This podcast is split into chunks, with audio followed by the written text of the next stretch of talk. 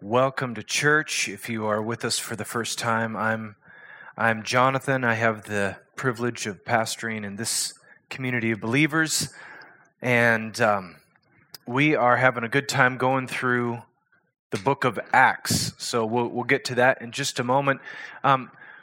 Today is the first Sunday of the month, and we usually take communion the first Sunday of the month. We usually do it at the end of service, but today we're doing it right now. Right now. So if you thought you were going to have time to work your way into it, forget it. We're doing it right now. We're taking communion. Thank you so much. So we're going to pass the elements. As they're doing that, I want to say a big thank you to our worship team. And Seth leading us in worship. You guys, so well done. Today I had the privilege of running the soundboard, and that's one of my favorite things to do when I'm not on the platform is run sound. So I got to hear all the little things that you guys would never know and never notice. I get to notice them, and it's fun. You guys are very good, and we thank you for your service. Communion, we're doing it first today because it sets the stage for everything that's happening in our study in Acts. Communion was one of the last things that Jesus established with his disciples before the crucifixion, before the resurrection, and it's one of the few things that he directed for the church to continue. As often as you do it, do these things in remembrance of me, he said, taking the bread and the cup. These are symbols, of course. We do not believe that these are actually his body and his blood. That would be silly, okay? But this is a cracker, a bread, and this is grape juice. They symbolize his body and how he gave it for us and what it did, and it symbolizes his blood and the new covenant that we have. They're vivid reminders of the foundation on which everything we do is based. You see, things can get twisted and they can get convoluted when you don't have your firm foundation. When you are distracted, the storms can take you down. Jesus said, blessed is the one who builds his house on the rock. The one who builds his house on the sand is susceptible to storms. His foundation isn't firm, and he might get taken down when the storm comes. But we remember our foundation today. We remember what Jesus has done for us. His body carried the weight of our sin. Not just our actions, but our condition as well. And so we take the bread together in remembrance of what Jesus has done for us. He's taken our sin. We'll take it together.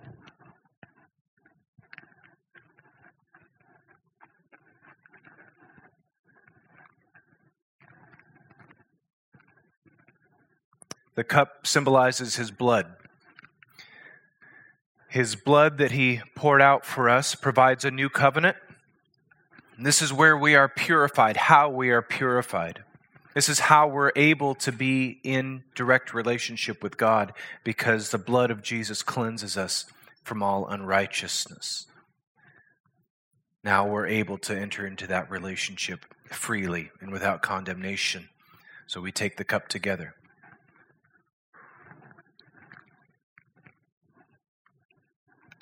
Lord Jesus, we do this today in remembrance of you. We refresh our memory. We remember what you have done for us. As we're studying your word today, we're not just doing a book study. We are hearing from you. This is our life. This is our source of life. You are our source of life, and we take you seriously today. Remind us of our foundation. In your name, amen.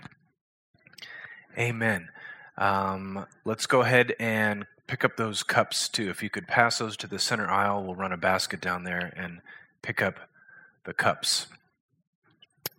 That way you don't have a thing to fidget with for the next 40 minutes. I'm not going for an hour. I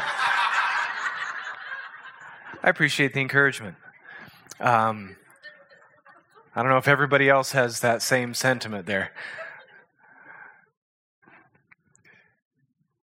For many years in our country, Believers have enjoyed the sweetest liberties and freedoms any generation in the church has ever experienced. In the foundations, written into the foundations of our country are these freedoms and liberties, yet we may not always have those. We may not always enjoy the liberties that we now hold. The culture in our nation has shifted, and it has grown darker in recent days. Though we have been able to gather and worship freely, and we take advantage of that, and even seen benefit in society if we are Christians and part of a church and all that, it's now becoming easier to keep our mouths shut, to keep ourselves out of hot water, because it's not always favorable to be a Christian now. That's just on the social level. There could be a time not far away where the very mission we're on as a church is legislated against, and our government might take opposition to the church. Well, what then? How would we respond as a disciple of Jesus, as a group of disciples of Jesus? How would we respond when there was actual opposition to the gospel, actual opposition to who we are supposed to be? In Acts chapter 4, which is where we're going today, the apostles and the other believers were quickly finding themselves in a world that wanted to squash their message. Even as God was working powerfully and people were being saved and healed and the church was growing, and more people were coming to faith, the enemy and the world were opposing them with frightening intensity. Today's message is titled, Boldness to Disobey. And if you are a kid in here, I am not talking about your parents. Let's open our Bibles together. We're in Acts chapter 4. We're going to start in verse 18. Lord, would you open your word to us? Teach us, correct us, encourage us today. We pray in Jesus' name. Verse 18. When they had summoned them, they commanded them not to speak or teach at all in the name of Jesus. But Peter and John answered and said to them, whether it is right in the sight of God to give heed to you rather than God, you be the judge. For we cannot stop speaking about what we have seen and heard. And when they had threatened them further, they let them go, finding no basis on which to punish them, on account of the people, because they were all glorifying God for what had happened. For the man formerly known as Lame, was more than 40 years old, on whom this miracle of healing had been performed. When they had been released, they went to their own companions, the other believers, and reported all that the chief priests and the elders had said to them. And when they heard this, they lifted up their voices to God with one accord and said, O Lord, it is you who made the heaven and the earth and the sea and all that is in them, who by the Holy Spirit through the mouth of our father David, your servant, said, why did the Gentiles rage and the people devise futile things? The kings of the earth took their stand and the rulers were gathered against the Lord and against his Christ. For truly in this city there were gathered against your holy servant Jesus, whom you anointed, both Herod and Pontius Pilate, along with the Gentiles and the peoples of Israel, to do whatever your hand and your purpose predestined to occur. And now, Lord, take note of their threats, and grant that your bondservants may speak your word with all confidence, while you extend your hand to heal, and signs and wonders take place through the name of your holy servant Jesus. And when they had prayed, the place that they were gathered together was shaken. And they were all filled with the Holy Spirit and began to speak the word of God with boldness. Amen. What a wild time to be living in. It wasn't too long before that moment that they were all just being good, regular Jews. And then Jesus came and messed everything up. He turned the system on its head. And now those who put their faith in him were finding themselves in a bit of a quandary. There was people who didn't agree with their take on who Jesus was. They had enemies now. There was danger. There was risk. But at the same time, God was moving. He was moving in power. The lame man was healed. Over the last couple of weeks, we've been talking about the man formerly known as lame. And all of this is happening that we're reading today because of that miracle that happened right in the temple courts in front of hundreds, thousands of good Jews. And many of them put their faith in Jesus. People were getting saved. Many signs and wonders were being done through the apostles. That's what Scripture tells us. The authorities did not approve of this message. They did not like this guy Jesus. We already saw how they tried to deal with him. And now, here in this moment, after this miracle, Peter and John say it's by the name of Jesus that he was healed. The leaders don't know what to do. The people everywhere are getting excited, and they're starting to, take a positive view of this new sect in Judaism. Well, the leaders don't like that, but they're kind of stuck, so they just tell them, hey, it's now forbidden for you to speak in this name of Jesus. They were saying, in essence, that the name of Jesus was a different God. Different than God, the God Yahweh whom we are to serve. You can't talk in Jesus' name because that would be idolatry. You can't do that. These authorities had power to ruin the lives of the people they were threatening. It said they threatened them severely.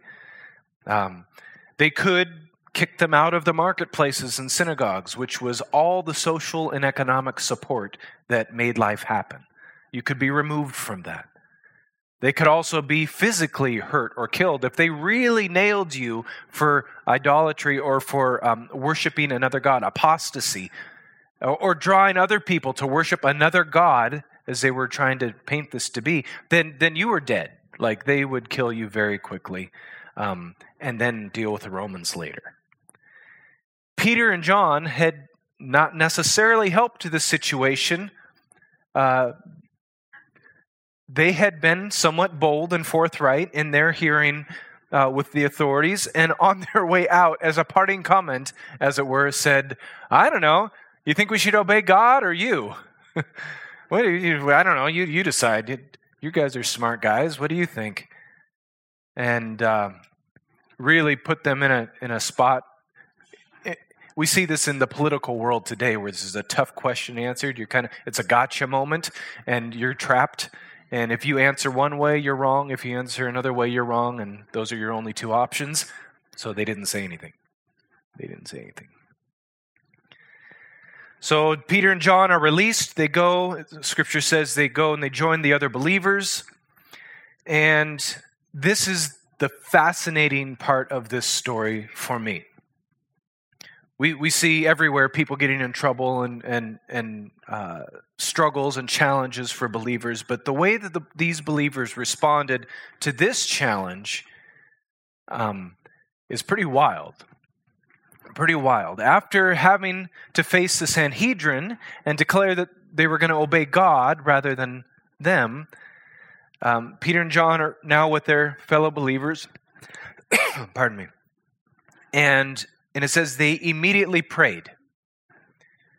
They didn't strategize. Pardon me.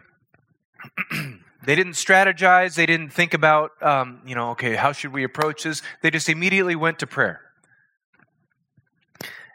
Their prayers show what they believed about God. And so we look at their prayer.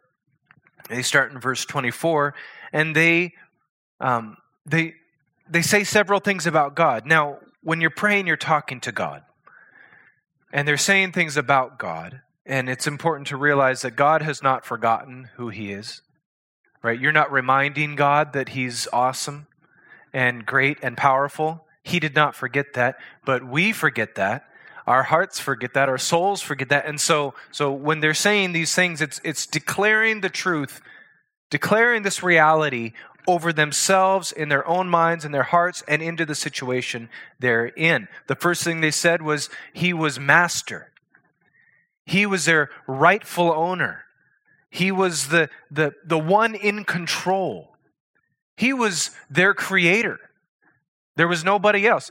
These are kind of the top positions here. Anything else is underneath this. He was their master, their creator. He was powerful beyond comprehension. He made the heavens and the earth and the seas and everything in them. This is the God who we're talking about. This is the God who we're praying to.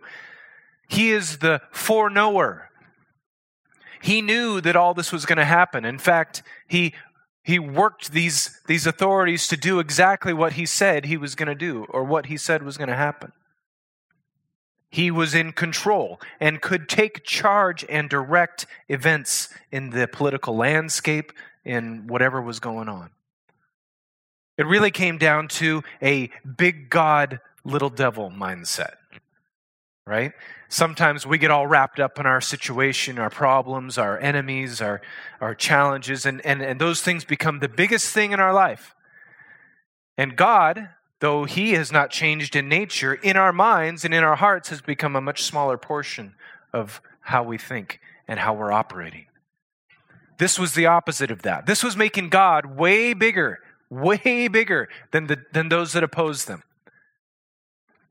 The God who sent Jesus was powerful. The God who sent the Messiah was on their side, and He was moving, and the signs and wonders weren't for nothing. They were little tokens of who God is. He is big. He is powerful. And they believed He was bigger and more powerful than those that opposed Him. This is where their heart was at. They were not overwhelmed in the face of opposition. If you've read the Bible much beyond this, you know that this is not the end of their opposition. This is just the beginning. They're just getting warmed up. They didn't even get beat in this one. They're going to get beat later. But their mindset will stay the same. Go ahead, beat me. That doesn't change reality at all. That doesn't change who God is. That doesn't change what we're about or what is happening right now. Then they get to their request. And this part of their prayer shows what they believed God wanted them to do. They were clear on what their job was. They knew that they weren't just saved and redeemed by Jesus and that was it. They were saved and redeemed by Jesus and set apart for the work of the ministry. They were ministers of the gospel. They were to make disciples of all nations, preaching the gospel everywhere they went. They knew that. So the request reminds us of that. They were focused. They said, see their threats. In a way, this was asking for protection, but you don't get the idea that they're begging here. They're not going, oh God, help, because they're gonna punish us. They're gonna carry out on all these threats, and we know we have to speak your name, but oh, help us. Maybe we should just hide. We'll just hide in this room, and nope.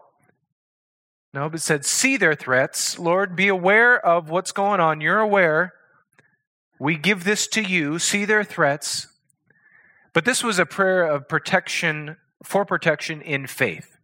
They were speaking in faith in the context of all this they had just said about who God is. If He is this big God, this powerful God, then, hey, He's aware of this and He will take care of us. They didn't whine about it being hard. They didn't even ask for justice. Ooh.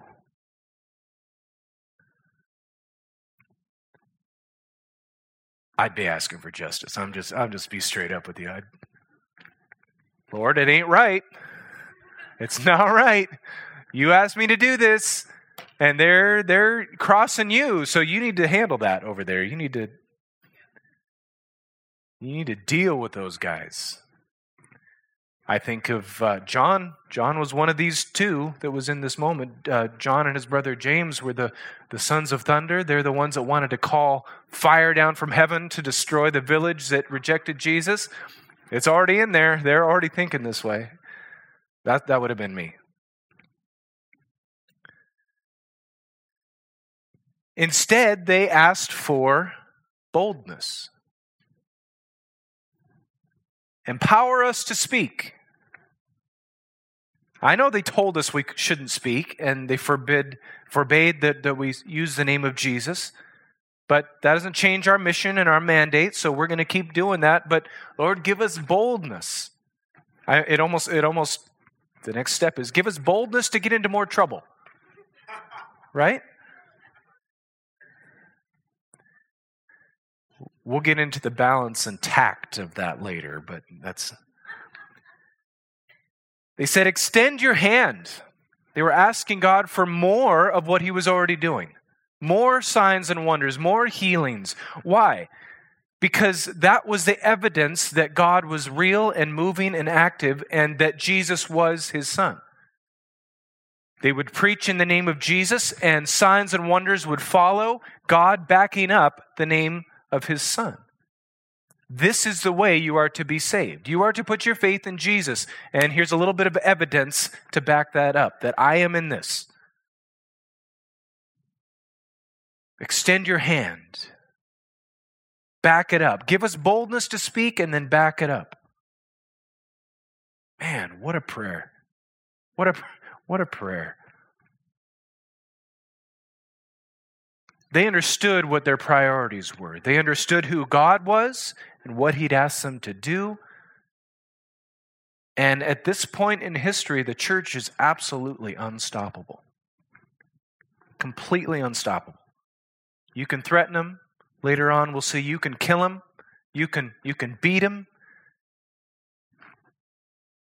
They understood. They understood who God was. They understood the perspective that they should have on physical life and eternal life and salvation and mission and who God was and that we could give him and should give him total allegiance. God answered that prayer in that moment. He responded immediately. Sometimes we don't see with our physical eyes or sense with our senses God's answer immediately, but in this moment, it was instantaneous. God responded. Scripture says the place was shaken. There was a physical manifestation of his power and a sign that he was indeed answering them. He was blessing them with his presence. I bet if this happened more than once, and I think it probably did, I bet their neighbors got tired of them having prayer meetings next door. Just freaking clean the dishes and put them on the shelf. Now they're rattling off the shelf and falling all over the place. Stop it with the earthquakes. What are you doing? Tunneling to China, right? Doing all this. What's the neighbor doing? They were having a prayer meeting and the Lord answered.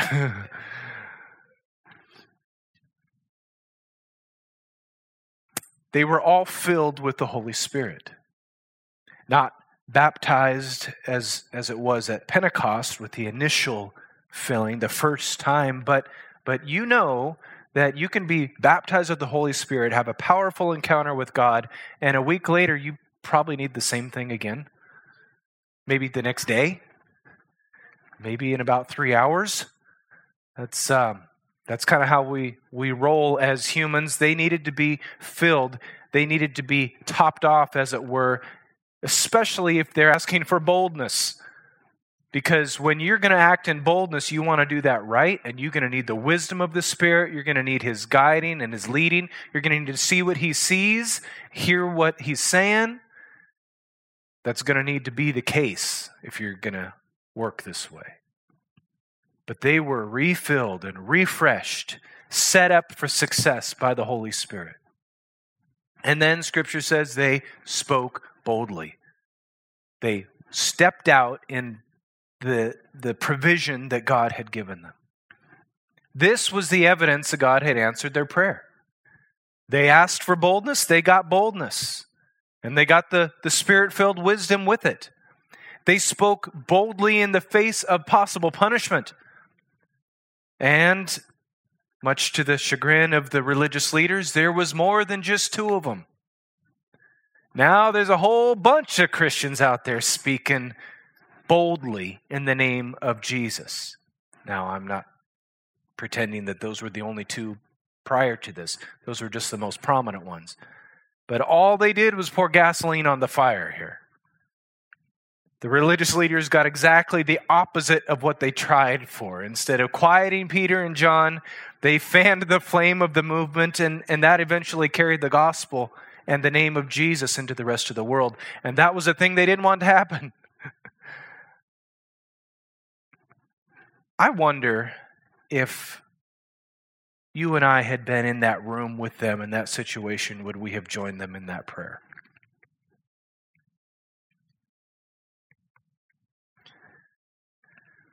I told you kind of where I would go with it. I'd be asking for justice and probably close to revenge. I would find a way to spiritualize that and not say revenge, though. Vengeance is mine, says the Lord.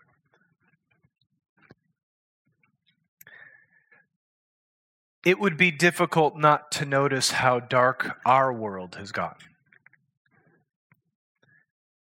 I began this by asking how we might respond if we were threatened with punishment for speaking the name of Jesus, if our government, legislated against things that we were used to, or if culture got so bad that there was, in fact, open persecution. And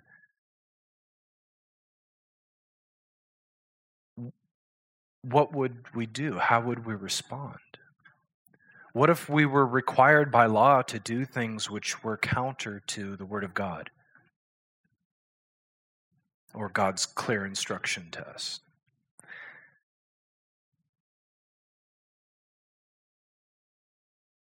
The believers in Acts immediately went to prayer. And their prayer was amazing. Would we have begged God for deliverance from discomfort?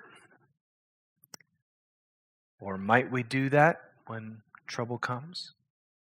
Would we go the route of then the zealots and the separatists and take up arms with physical weapons and violence? That was a real thing going on. Would we have tried to use their own system against them? That did happen occasionally. Paul was pretty good at that.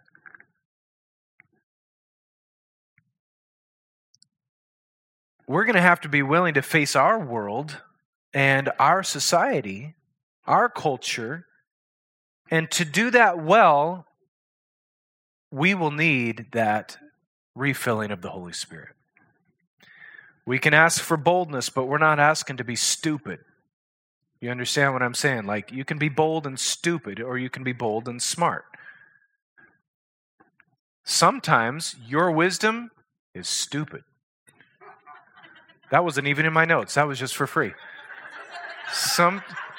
Sometimes you think it's a good idea, and you will do exactly the opposite of godly wisdom.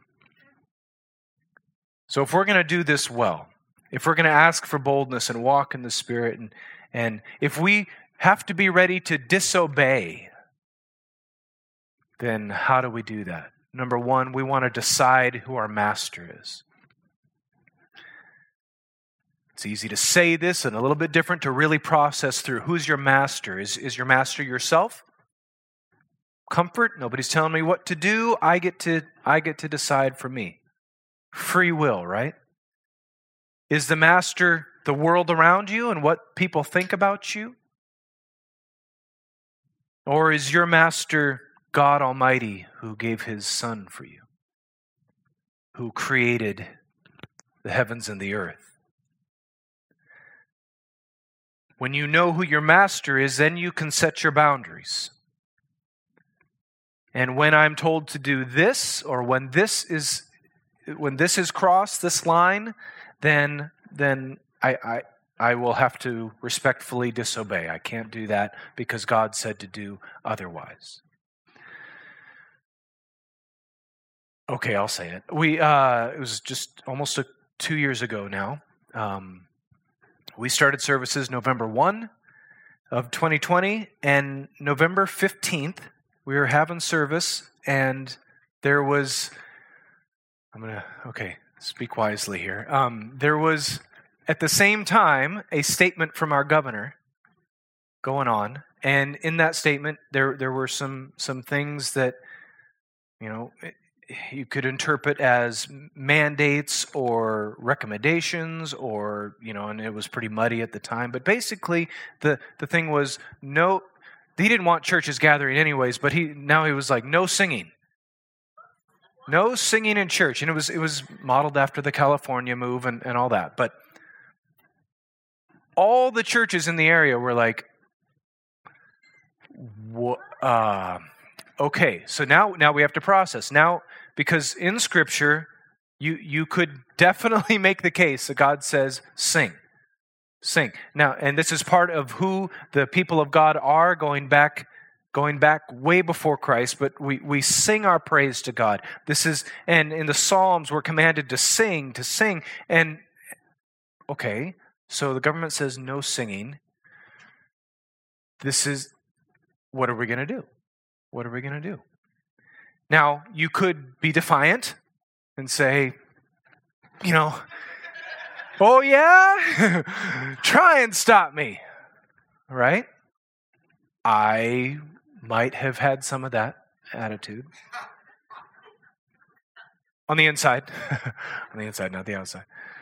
But that was a boundary. And for us as a church, as a body of believers, that was a boundary. Like, now I understand the health concerns and all that. Okay, all right, but just forget COVID for a minute. Forget all that. Just like no singing. All right, that was a line we were not willing to go. So at that point, we had to know our boundary and say, we're gonna have to disobey on this one. You decide. Is it better that we obey God or man? All right. You can decide for yourself. We'll decide for us. Know your boundaries. And be prepared to disobey when there is a conflict between what God says, our master says, and what the world says. We'll need to be wise as serpents and harmless as doves. In Matthew 10:16, Jesus was sending his disciples out to minister, and he was preparing them for future ministry as well, telling them how to behave and how to be in the world that was going to cause them trouble and be opposed to their mission. He said, don't get yourself in trouble for picking the wrong reasons. Don't get yourself in trouble for the wrong reasons or pick unnecessary fights. Don't pick unnecessary fights. If there's going to be trouble, and there will be because he said there would be trouble, but if there's going to be trouble, you make darn sure that it's about the name of Jesus and God's clear commands. You don't need to be in trouble because you did something stupid. Okay? That's not helpful. That doesn't help you. That clouds up the stuff and muddies up the waters and hurts the cause of the gospel. But if there's going to be trouble, you make sure it's about Jesus. That means you keep yourself on the straight and narrow. That means you keep following. That means you be full of the Spirit and full of God's wisdom. Be wise as serpents, harmless as doves. You pick your fights well. It's not about... Hear me on this. I'm going to develop this a little bit. This is not about constitutional or legal rights. Now, I have said many times in the last couple years, one of the problems that the church has faced in all of this was we have confused our Constitution with our Bible. The Constitution is a wonderful document. It is not the Bible, okay? So when we are going to pick our fights, it is not, as far as the gospel and as far as being believers go, then it will be a clear contradiction to a command from God. Okay. That said, we'll need to keep our focus on people and not politics. I'm not saying that we should abdicate our position or authority in the political world. No. I am saying that in whatever realm we are in and whatever conversation we are in, the main point, our mission must be primary. The main point is people. It's to win souls. It's to make disciples. That's our main point. That's our thing. It's not to reform or rescue a legal system made by man. Now, we exist in that, so we would like to improve that. Great. You should contend for righteousness. You should vote. You should even campaign for the righteous candidate.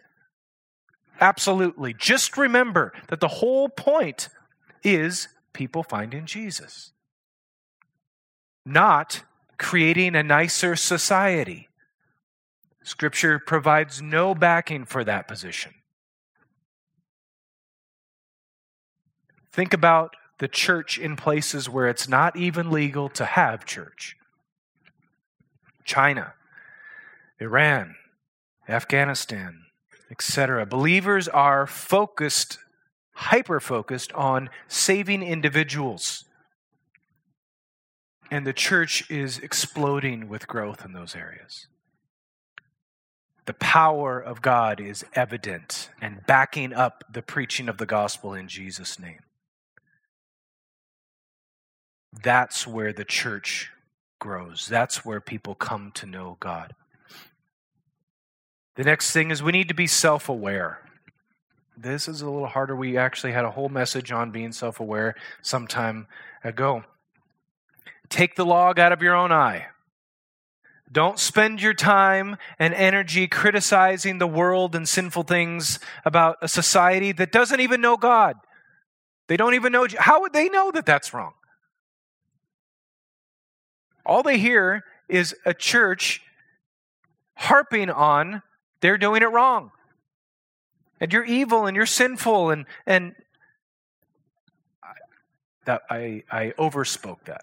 I said all they hear is that, okay, that in those moments, in those conversations, in that mode, that's what they hear. That's what they hear. We have enough of our own issues to deal with personally. As we pursue holiness, as we pursue God, as we want to be like Jesus, we've got our own issues to deal with. And we have an awareness of who God is and who Jesus is and what He's done for us, so we should be a little more self-accountable. Why would they listen to us if our lives look no different than theirs? Take the log out of our own eye. Be aware of our own personal stuff. If we are missing personal holiness, if we are missing spiritual power, if there's no prayer in our lives, if we have forgotten the power of the gospel in our own lives, then what are they going to see? They're just going to hear you harping on how you don't like how they're doing it. Jesus said, "Let them see your good works and glorify your Father in heaven." We can just sound really judgy and turn people away from God instead of drawing them to Him. Next, we'll need to, and finally, in this list, not exhaustive, but just some good ones brought up by the passage, we need to thankfully remember our assignment. We need to remember our mission. We need to keep it first. God placed me here. My master who made me placed me here in this time. He made me specifically for this situation. He placed me here, in this place, with these people. This is my generation. This is my city. This is my state, my nation. This is my church family, where I hear the word of God, where I worship, where I fellowship, where I pray, give, and serve. We got to remember that He's the master and He's given us an assignment here in this time with these people in this situation. If it came to it, if we had to obey or disobey our government or authorities because it was a clear contradiction of what God said, then here's what we'll do. We will pray for boldness to speak in His name and for an even more powerful move of the Holy Spirit to back it up. He will answer us. He will give us the boldness, and He will back up His word with signs and wonders. I don't know if I feel ready all the time for the skies to go black and the Antichrist to come and all that. But I have this model here when things get hard, when something turns against and there's a real challenge and a real counter to faith in Jesus Christ, we know how to pray. But we will have to be in a mindset and in a place where God is really our master, where His mission is really our mission. Not just a lifestyle. Not just a nice way of living, a good code of conduct with a nice set of rules, and if we do it this way, it works out better for us in the long run. Hogwash. It's not supposed to work out better for you in the long run. We're called to be martyrs. We're called to be witnesses. We're called to take His name, and Jesus said there will be trouble. Your turn.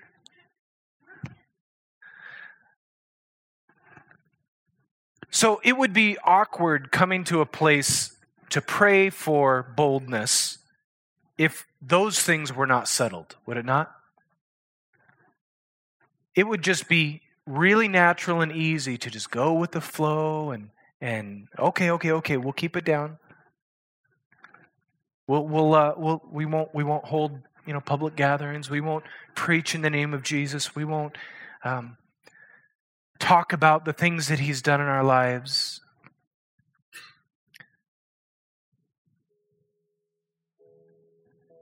But if He's our master, and if we respond to the way that He gave His life for us, and we give our life to Him, and we have submitted ourselves to Him, Paul says that it's now no longer I who live, but Christ who lives in me. It's Him who lives in me. In other words, it's my life is His to use. His priorities are my priorities. His mission is my mission. The mission to save as many people as possible, to draw as many souls to salvation as possible. He's my master. That means I do His mission. Now, in that mode and in that mentality, I can say, Lord, I'm about Your mission. It's challenging right now. I'm asking for boldness to complete the mission. I'm asking for strength to do what You've asked me to do. And please back me up.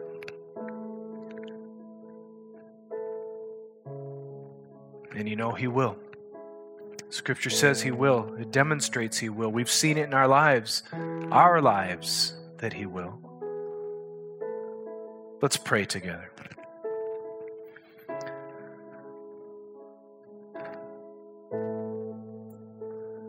Lord, we want to be in a place where this could be our prayer, where we could ask for boldness to stand in the face of opposition in official venues, to be willing to disobey and take the repercussions because we have a greater master with a higher mission.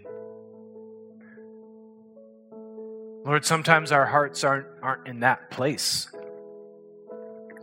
We're pretty comfortable.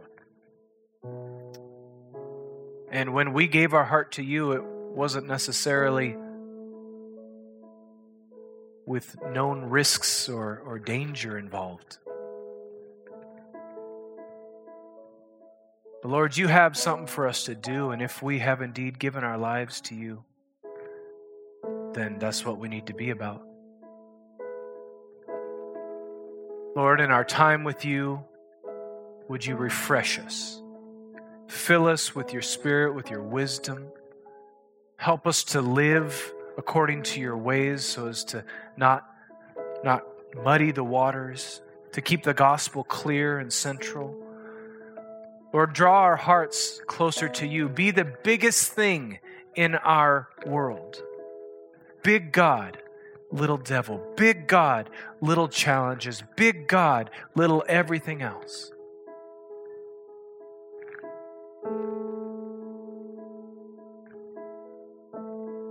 So that it would just be natural to follow you rather than men. Lord, give us boldness. Give us boldness. Help us to speak. Holy Spirit, highlight times and places and people where we need to speak and give us boldness and faith to obey quickly. And then, Lord, would you back up your word and back up the speaking of your Son's name with power. Signs and wonders. Lord, give us boldness today. It's in the name of Jesus we pray. Amen.